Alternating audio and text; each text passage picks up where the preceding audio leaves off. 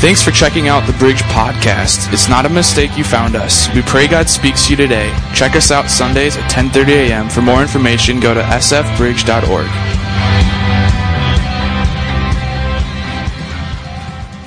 Well, welcome to the show, PC. We have a great service. You know what? I feel like I'm gonna split my pants sitting like this. But I really do.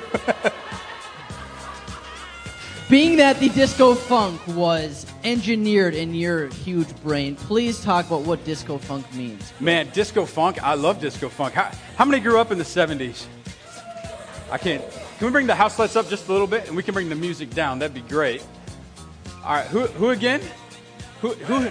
Where are my disco people? You should have been up here dancing and grooving with us. So Paul is ready. Yes. nice.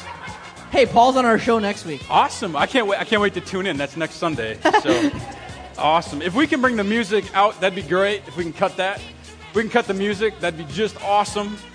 Thank you guys so much. Um, disco funk to me means, uh, it, you know, we like to, uh, I suppose, get funky like a brass monkey. That's like 90s, isn't it? I think. So um, I, I for me, know. disco funk means a lot.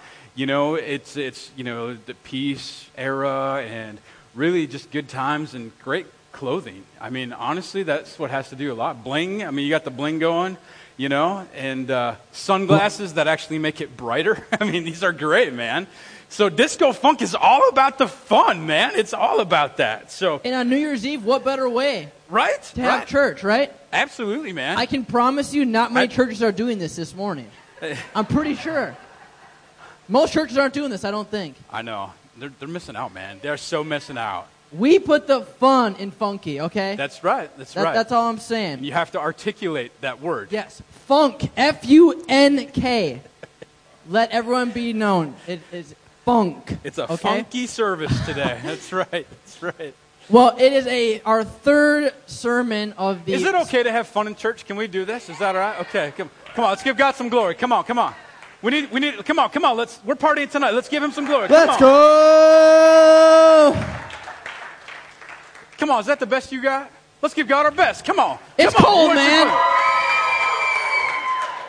There, everyone's been inside. I know. So we, we just we just got to get it out. Do you realize it's a 90 degree difference in temperature from inside to outside right now? I believe that. Yeah. I believe that. It's, it's awesome, man. Awesome. Well, thank you for letting me come on your show. PC, it's been good, man. Dude, It's yeah. our third episode of the pharisectomy series. Yes! Yes, who's enjoyed pharisectomy? Two people. Two people. Yes, Sweet. two Yeah, people. we got two. Awesome. Yeah. Two people.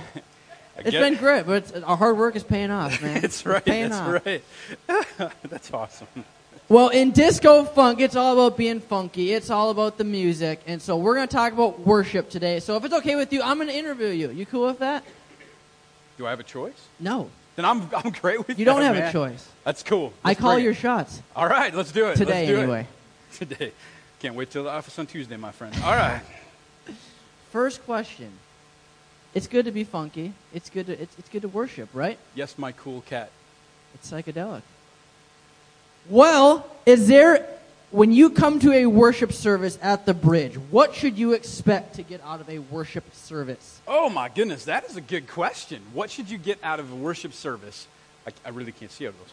Um, what what you should expect to get out of worship service? That's a great question. I think a lot of times I have seen in the past a lot of people that come into a worship service, not quite as insane and nerdy and crazy as this, but they come in and they go, "Man, I want to be in a church service. I want to be in something where where I get fed." In fact, I'm sure I've even said that, where I go, I want, I want to go to a church service where, where I get fed, where something really feeds me. You know, talking about, about worship. And I think when I look at that holistically, I think, man, um, I, I want to know, you know, is the message deep enough we've heard, or is it, is the, you know, is the worship, is it good enough? Is it, um, you know, did people greet me on the way in? You know, and, and kudos to our waving team today out in the parking lot. Come on. We did not make them do that, just FYI. And uh, I, I think when, when you say, you know, what should I expect coming into a worship service? This, probably not. Um, but I would say what you should expect is this. And, and this is what we're talking about worship today. Really, when you come in, you should expect nothing.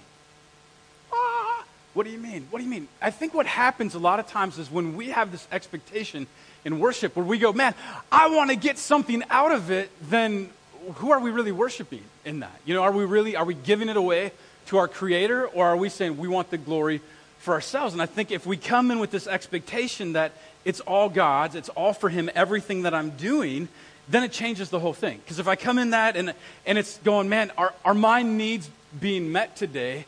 Then all of a sudden it's not really worship. It becomes this selfish act. And I know that's, that's countercultural to what we are and who we are in our, our day and age because we want the best worship. We want to have you know, great messages. We want to have fun. We want to make sure people are greeted. We want to have all of that. And that's important. I'm not saying we don't do those things. But I think when it comes into a worship service, we should expect nothing. We should be coming to bring something. We should be coming to offer something to God. In fact, there's two scriptures. This first one here, I'll put up, it's Revelation chapter 5, verse 2. It says this it says, Worthy is the lamb who was slain. Worthy is the lamb. Now, if you don't know, I don't know my, my, my funky dude. Um, I don't know, BG, if you know really what the lamb is, but lamb is just representative of Christ, you know, and he was the lamb slain for us. And so this is, you know, really talking about him who died on the cross for us. So this is what he had done.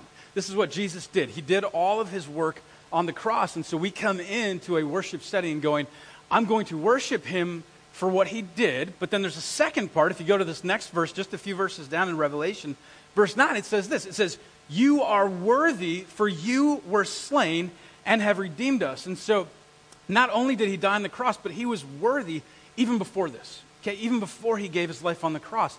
So not only do we come bringing something for him for what he did, but also just for who he is, you know, and that's who Jesus is. And so if the focus in church is on Chris rather than Christ, and for me, it's one letter, dude.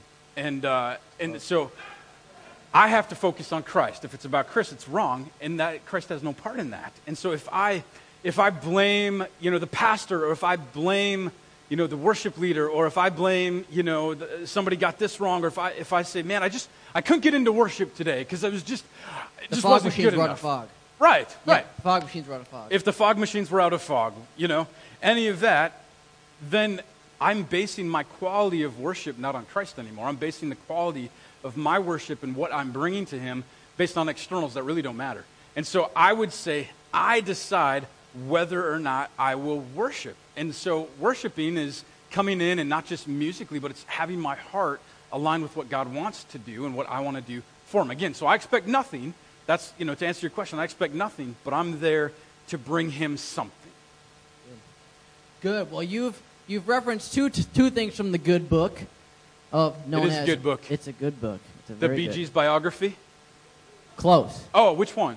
That's, Oh, the th- Bible. that's the second best Yes. book. Yes. The first best book is the Bible. So, speaking of the good book, what is a biblical view of worship? That's a great question, man. It's a great question. I know, I made it. Actually, I actually I did, and I fed it to you, and I put it on your notes. But that's cool. Um, It's all the same.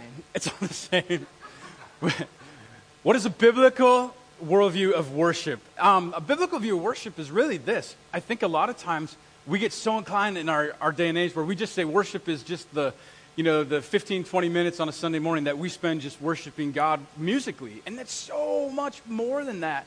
You know, worship, it's not a noun, it's a verb, okay? And it's an action word. For those of you that are out of school on Christmas break, a verb is an action word. And, uh, um, and so what it means is we bring something, we do something for God, and not just at the one hour Sunday morning on December 31st. That's not it. This is a constant lifestyle thing. And so worship is really me, and we define this as our worship team. Worship is glorifying God to, to what he deserves, giving God the glory he deserves all the time.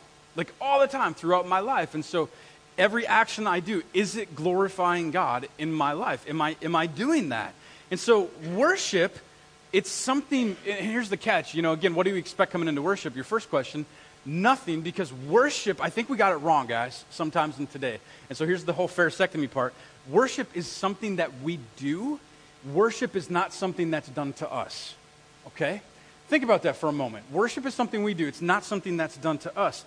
How many have ever said this? Don't raise your hand because I've been there too, but how many of us have ever said, Man, can you feel the Holy Spirit just moving? You know, I've said that before. And, and I look in my Bible and I don't see that anywhere. What I see in my word, it says, what we, what we really should say is, does God know that I am calling out for his spirit? Does God know that I am here for him, not the other way around? You know, and even, even in the worst of circumstances, we should be able to worship. You talk about a biblical view of worship. I think of the Apostle Paul. You know, so many things happened to him. He was shipwrecked, all, all these different things happened. And Paul had, you know, yet he still joyfully worshiped. And he still joyfully worshiped, even to the point where the Holy Spirit did do the miraculous, released him from prison, released people with him, you know, saw people come to Christ because of what he did. Now, was that worship something done for him? in a roundabout way, but he was really offering it to God in the first place. And so that's, that's the first part. The second part is, I think in our day and age today, what we like to do is we actually, we end up, rather than worshiping our Creator, we end up worshiping the worship. You know, we go and we pick out our, our Hillsong CDs or our, you know, MP3s or the things that we really like on Spotify. We have a whole Hillsong United or Hillsong Young and Free channel or, you know, if you're you know, I don't know, maybe you like somebody else. And we sit to that. But I think what happens is we get so enwrapped into our own way of worship that we're actually worshiping the worship rather than, all right, God, whatever comes on the radio, I'm going to worship you too, every day, not just musically as well. You know, the, the Pharisee, talking about Pharisectomy, the Pharisee says, well, I can't worship because the music is too loud. Or the Pharisee says, I can't worship because the music is too soft. Or I can't worship because I didn't hear enough bass today. Or I can't worship because the sermon wasn't good enough. Or the kids were too loud during service. Or they weren't loud enough. Or, you know, I can only worship in a church with stained glass. You're going to have a problem here. Um, the, only thing, the only thing that I believe when it comes to a biblical worldview of worship, the only thing that God is looking for is I think He's looking for empty vessels. Okay? But here's why. I think we go, well, we're looking for empty vessels because God wants to fill them. That's incorrect. God does want to fill your empty vessel, but the only reason we should have an empty vessel, we're vessels, the only reason it should be emptied is because for worship, we've poured it out for Him. Okay? Now, He will refill that, but worship is the first part. It's the pouring out, it's the giving unto Him. It's not expecting anything. Good. So I think so. That's why you're PC, man. That's right. And you're B, BG, Big Grace, man. Big Grace sometimes huge grace. worshiping God can seem a little strange, right? Like he's he's an infinite, all powerful God, and sometimes we come into churches and people are raising their hands, and it seems a little goofy. Touch on that. Like, why do we worship God? That's a great question. I, I, let me just talk to the visitor for a moment. If you're a guest visiting with us today, we don't dress like this every week, just every other. And uh, um, when when I first came into a church like ours, and people were raising their hands during worship, and they were clapping and you know, we called it the happy clappy church. And I'm going, what, you know, well, why do we do that? Why, you know, and I've been in other churches where it's like, is it a funeral? you know, like, what's happening? And, and really, we should be able to worship in either case. But it is strange when we look at worship that way. You know, why, why do we, why do we do it? Why do we worship? Because sometimes, you know, back to the visitor, when I've come through and I saw that happening, I thought, these people actually like what they're doing. They're enjoying doing this, but it wasn't for their benefit. It was a selfless act of pouring out again. And so I think it's strange because I often picture God like he's this, you know, father way out in the distance up on a big mountain away that I couldn't touch. And I realize that's so incorrect because it says he's Emmanuel, which means he's God with us all the time. And so if he's with us all the time, we should be worshiping him all the time. All the time. And so, you know, you might say, well, what about God who came as an infant? You know, we celebrated Christmas recently. And how about our Christmas service? You guys have fun? Wasn't that amazing? Come on.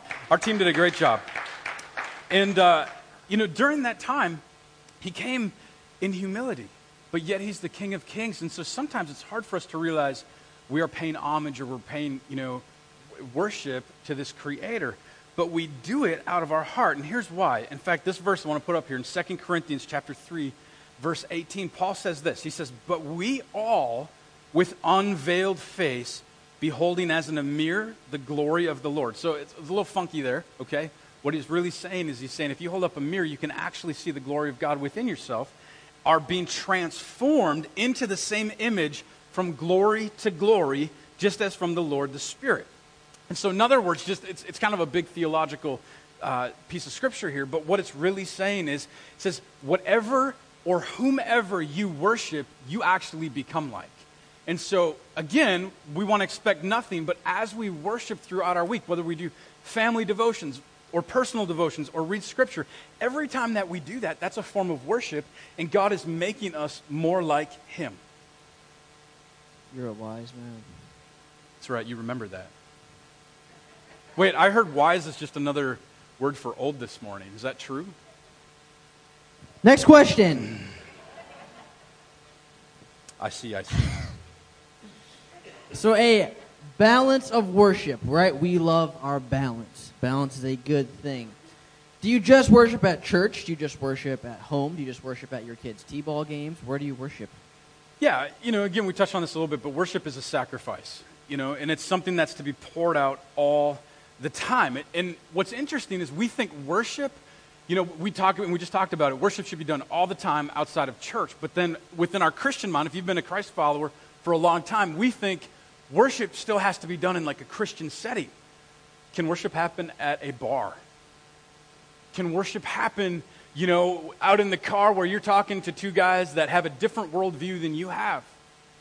Yeah, can happen anywhere, anytime, in any setting. And so, what I think we have to realize is what, at what cost do we worship? Because worship is not free, worship is costly, okay? Worship is a sacrificial thing. And so, um, when we come together, you know, if, if our worship to God costs nothing, we're giving Him nothing. If our worship is sacrificial, okay, then, then we are giving it all to Him. So if our worship bears no sacrifice, it's not really worship at all.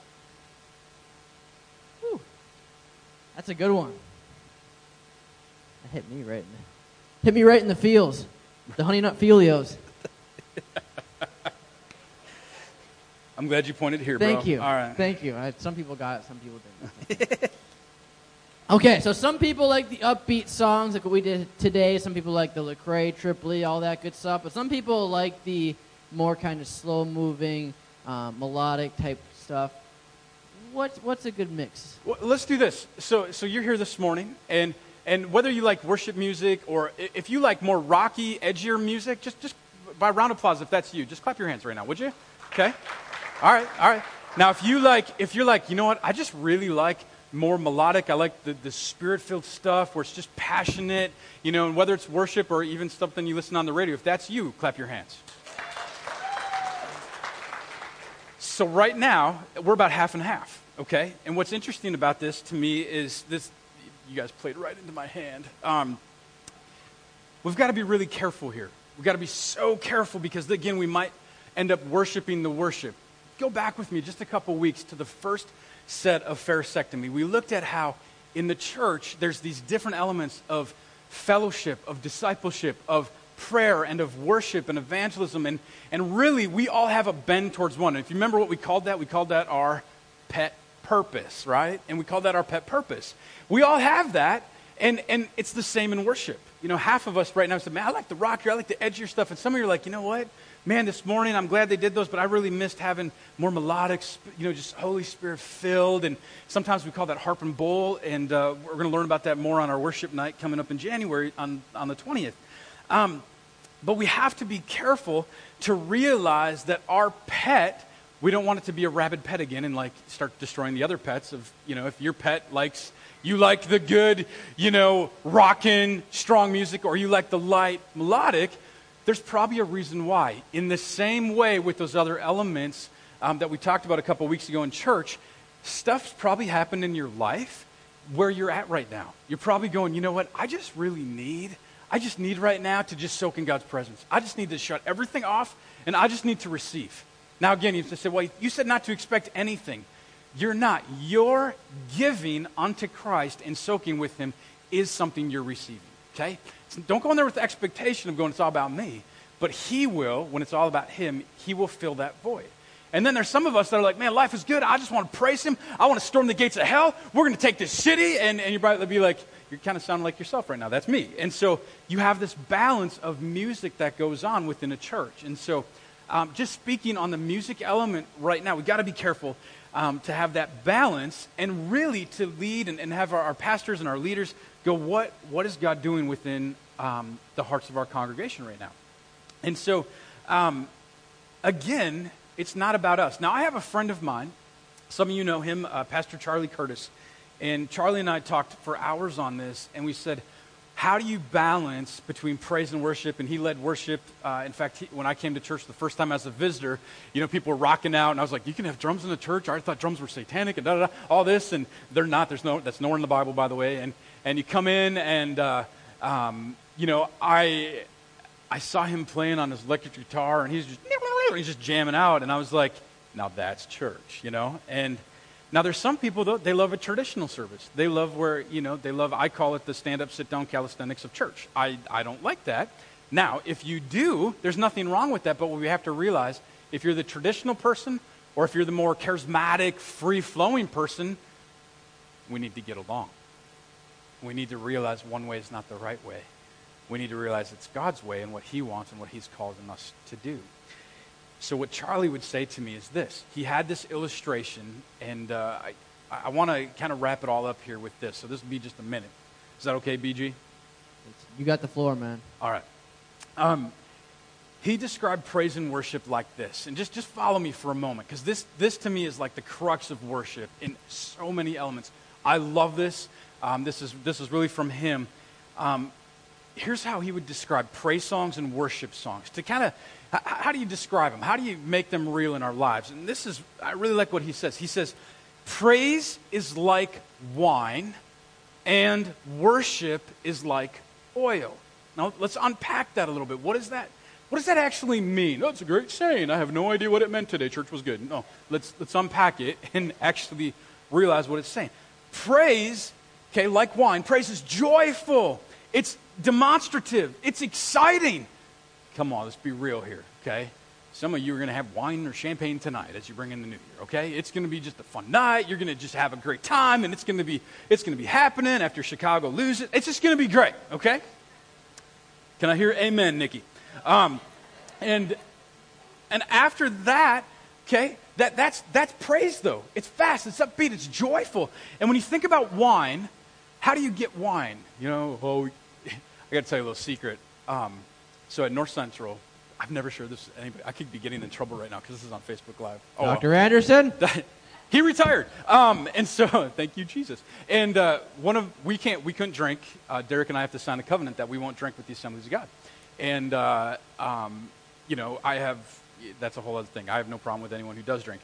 But the, within our doctrine, um, within our doctrinal statement, um, you know, it, we have to sign that, and when we go to North Central, it's a very structured school. And so um, I went over to one of my neighbors who lived off campus but really close to campus who didn't sign that covenant. And I walk in, and all I smell is like really fermented grapes, like just seriously. And I'm going, what are you guys doing? And I go in the back, and, and I forget what they're called. The, is it a wine press, I think? Um, they had created their own handmade wine press. They were making wine in their closet at college. I'm not going to say who you were, you know. Um, he's one of my good friends to this day, but I thought that was hilarious. Praise is like wine, though.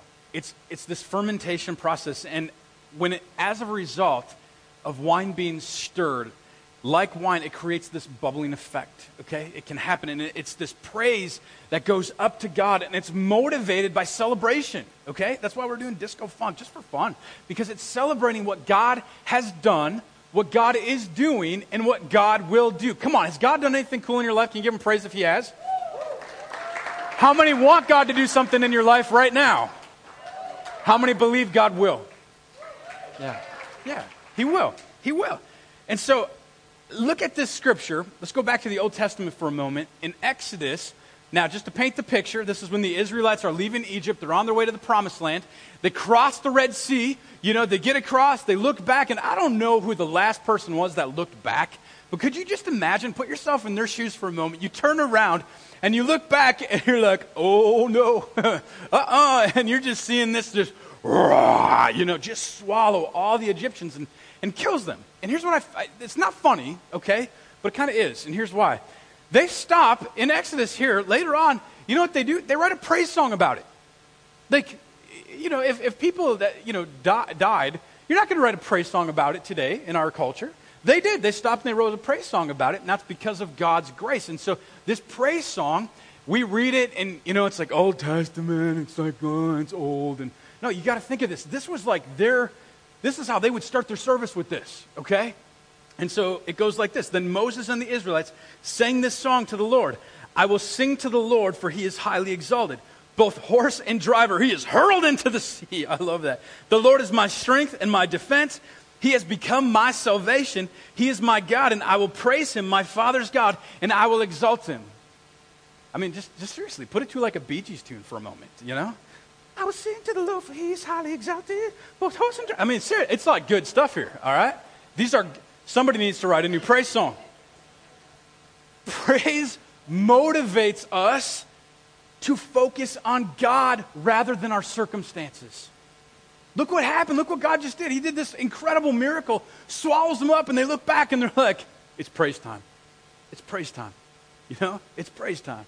I rode the horse into the sea. You know, I was just, come on, man. This is good stuff. And so, praise, what it should do is it should increase our faith. Every time that we're together, it should increase our faith. You know, maybe you're, you're not a happy, clappy person. Maybe you don't like to clap. I encourage you, read your words sometime. There should never be coercion into worship, but clapping of our hands and raising of our hands is biblical act of, it's biblical forms of worship that God actually asks us to do. And so, well, I don't really like to do that. Well, I'm not offended, but talk to God. Say, God, how can I offer what you want me to through praise? Now, there's worship. Worship on the other side. Praise is like wine, okay? And then worship is like oil. It's like oil. Isaiah chapter 1, verse 6. It says this From the sole of your foot to the top of your head, there is no soundness. Only wounds and welts and open sores, not cleansed or bandaged or, bandaged or soothed with what? Olive oil. Anybody like olive oil? Not from Popeye, like real olive oil. Okay. Talking 70s, we've got to talk about Popeye. Um, some of you that are my age or younger, you don't even know who Popeye is. Um, you are, you, see, and no one even knows the reference there. Um, oil, though, unlike wine, it's a flowing substance. In fact, within Scripture, if you read through the Old Testament, you look at, you know, what they would do with the oil. They would have vats and vats of oil. And what they would do is when they anointed somebody, when they prayed for somebody, they would take that oil. And, you know, within the church, we have little bottles of oil. We'll, we'll dump a little bit on our finger, we'll make a cross, or we'll pray for you if you ask to be prayed for. Um, in the Old Testament, they would actually break the bottle and they would pour it over your entire body. So, I mean, go try to take a shower after that. Forget it. You know, like you are, you are soaked. And the whole reason for that is that you were covered by God's grace. You were completely covered. And so this worship is this pouring out. It's this oil. It's flowing. And, uh, it, you know, nowadays, how many, how many of you, don't raise your hand, but how many of you use essential oils nowadays? I know some of you do. I can smell it when you come in. You know, like, you know, some of you use these essential, and some of them, by the way, smell better than others. And uh, we, have, we have these oils that we use, but why do we use them? For healing properties, right? For restoration. It's the same concept in the Old Testament. We've come full circle the last 4,000 years back to, oh, look at these can actually have healing properties to them. Now, please hear me out. I'm not saying diss your medical doctor, they're important as well, but these are two. Um, it's associated also within the New Testament with the power and the anointing of the Holy Spirit. We read in Joel chapter 2, it says, In the last days, it says, I will pour out my spirit on all people. Now, I don't want to get into end time stuff, but let me just say this. We are in the end times. How do we know that? Because it says, In the end times, I will pour out my spirit on all people. In Acts chapter 2, we actually read that the Holy Spirit was poured out on all people. If we go back to Joel chapter 2, it says in the last days that will happen. Acts chapter 2 says it did. So therefore, we know we are living in the last days. We don't know how long, whatever, we're not going to get into that. But at that time, the Holy Spirit says, I will anoint and cover woman, I will cover man, I will cover free, I will cover slave, I will cover Greek, I will cover Jew. The anointing is for all. And so every single one of us can receive what's known as the, the baptism of the Holy Spirit. And so worship places an emphasis on God Himself, where praise puts it on what He does. All right? Does that make sense? All right, all right. I have one last thing. Can I share one last thing? Last power minute. Last power minute. Here we go. Here we go. Let me just say this about worship. Let me just say this. Worship should be an expression of love never coerced or forced. Okay? I just want to say this. If you have ever been in a environment, especially a church environment, I just want on all churches, I want to apologize because you should never be in a place where you feel coerced into worship because that's not worship. You know, if, if God forced us to worship Him, if God forced us to follow Him, that's not love. You know, what, what is that? That's kind of a faux 70s, 60s things where it's like peace and a lot of drugs. It's supposed to be free worship and praise. It's a pouring out of the heart's desire to please God. And let me end with this thought. We're going to sing one more song. Lori and Meg, if you guys could come on up. What it does is this worship and praise, it helps cultivate true relationship with the Creator. Without worship and without praise, we cannot have relationship with our Creator. Because the minute that we do something that we're coerced into doing or forced to do, it no longer becomes relationship with God, it's religion. I heard somebody just say, it's religion. Okay? Nobody, I hate religion. Religion's the stupidest thing I've ever heard of. You know, when I get asked, well, are you a religious person? I say no. They look at me like I'm crazy. For them, it's semantics, but for me, it's a relational aspect. Relationship with Christ is what it's all about. This has been a podcast of the Bridge Church. Have a great week. Stop in Sunday sometime and visit. If you would like to give, you can do so online at sfbridge.org. Have a great week.